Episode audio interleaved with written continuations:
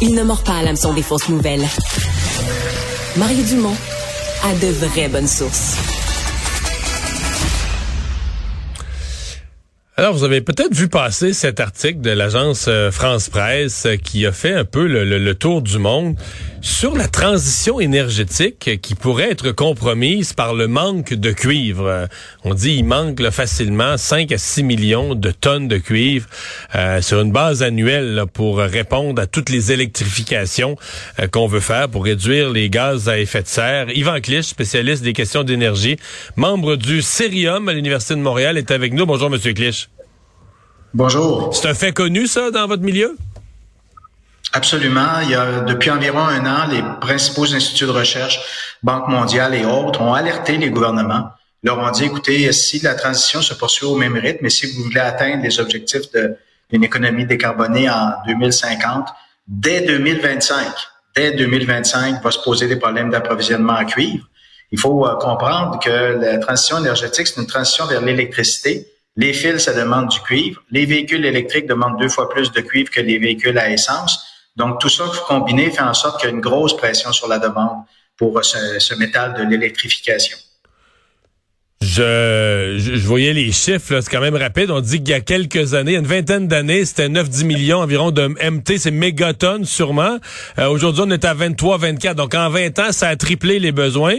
Puis on dit dans 10 ans, ça va avoir redoublé. Là. Donc euh, ça, la, la, la demande augmente à un rythme assez effréné.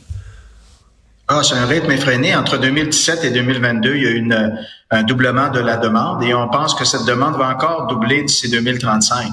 Donc, vraiment, les besoins sont extrêmement importants pour tous les pays, surtout les pays riches qui veulent euh, transiter. Alors, euh, encore une fois, les, les, les, principales agences se sont, se sont alertées, mais les gouvernements ont aussi en partie agi. Il y a eu ces dernières années, on parle vraiment là des deux, trois dernières années, des alliances entre les pays, euh, les pays riches et les produits qui sont les pays qui sont producteurs de minerais.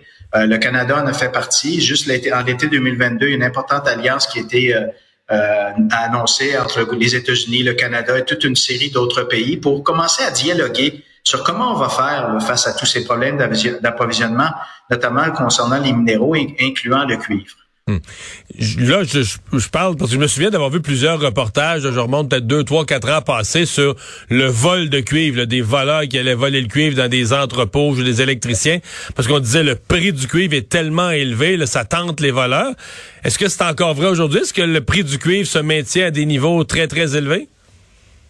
Oui, ben le, prix du cuivre, de toute façon, dans le domaine minier, les prix sont très, toujours très variables. Ça a toujours été un secteur, comme vous le savez, suivi à toute une variation importante de prix d'une année à l'autre. Donc, il n'y a pas toujours, là, je dirais, de lien entre en même temps coïncidente la demande et les prix. Mais sur certaines, oui, le, métal, le, cuivre, ça a toujours été un métal extrêmement important. Il est utilisé depuis hmm. toujours. C'est qui, euh, c'est qui les gros producteurs?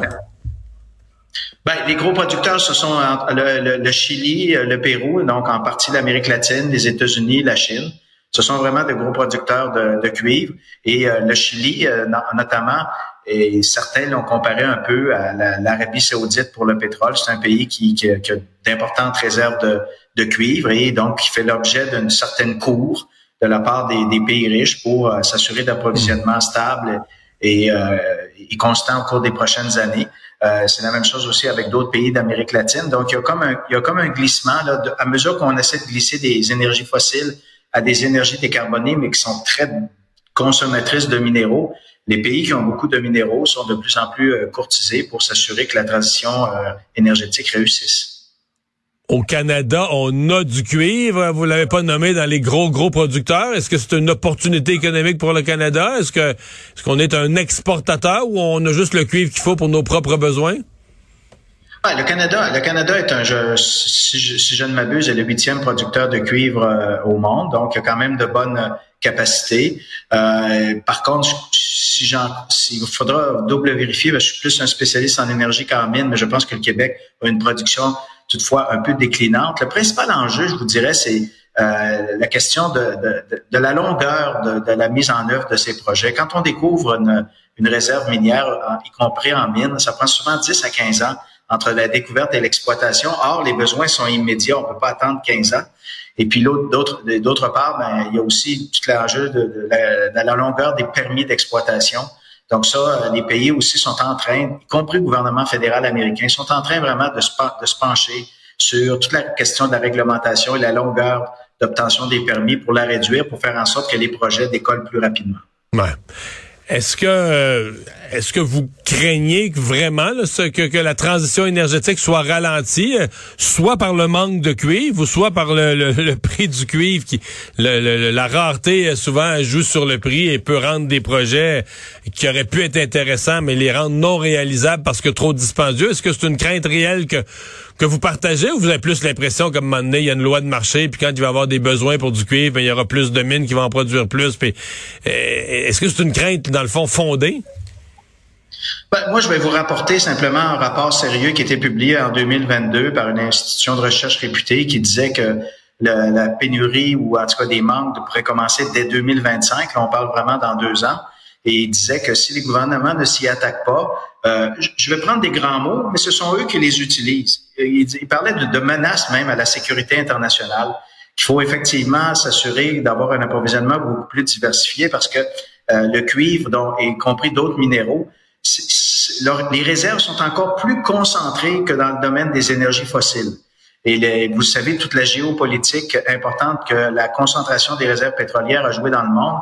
Et euh, il y a certains analystes sérieux qui s'inquiètent que bon, euh, on va avoir besoin de plus en plus de minéraux. Or, ces minéraux-là, c'est encore plus concentré géographiquement. Donc, il faut commencer un dialogue entre les pays pour euh, voir à, à, mettre de l'ordre là-dedans et s'assurer d'un approvisionnement adéquat qui ne soit pas porteur de conflits conviendrait avec moi que la Chine a vu venir ça. La Chine s'est déjà installée dans plusieurs pays d'Afrique riches en, minerais. La Chine a déjà commencé à attacher ses, ficelles pour se mettre dans une position pour avoir accès à des, euh, richesses minières. Ah, tout à fait. Vous avez parfaitement raison. La Chine a une domination très importante dans plusieurs minerais. Euh, et, euh, c'est que la Chine, en fait, exploite des énergies renouvelables et les véhicules électriques depuis déjà bien plus longtemps que les pays occidentaux. Ils ont mis en place une chaîne d'approvisionnement très efficace euh, et ils la dominent. Euh, autant dans le domaine des véhicules électriques, les batteries, les panneaux solaires. Et justement, je pense que la rupture qui s'est faite en 2022, c'est la prise de conscience avec la pandémie et également euh, la dépendance énergétique de l'Europe envers la Russie. Il y a eu vraiment une, grosse prise de conscience des pays occidentaux qu'on ne pouvait pas euh, poursuivre dans cette dépendance envers la Chine pour euh, assurer le succès de la transition énergétique.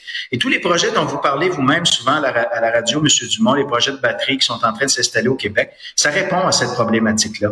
C'est que maintenant les pays se disent, ben là, les usines, là, ça suffit qu'on les installe en Chine on va les installer chez nous. Ça va faire et ça va se faire en sorte que géopolitiquement, on ne sera pas soumis à euh, aux dictats, aux humeurs d'un dirigeant euh, autoritaire d'un pays étranger. Yvan Clich, merci beaucoup d'avoir été avec nous. Au revoir. Merci. Plaisir.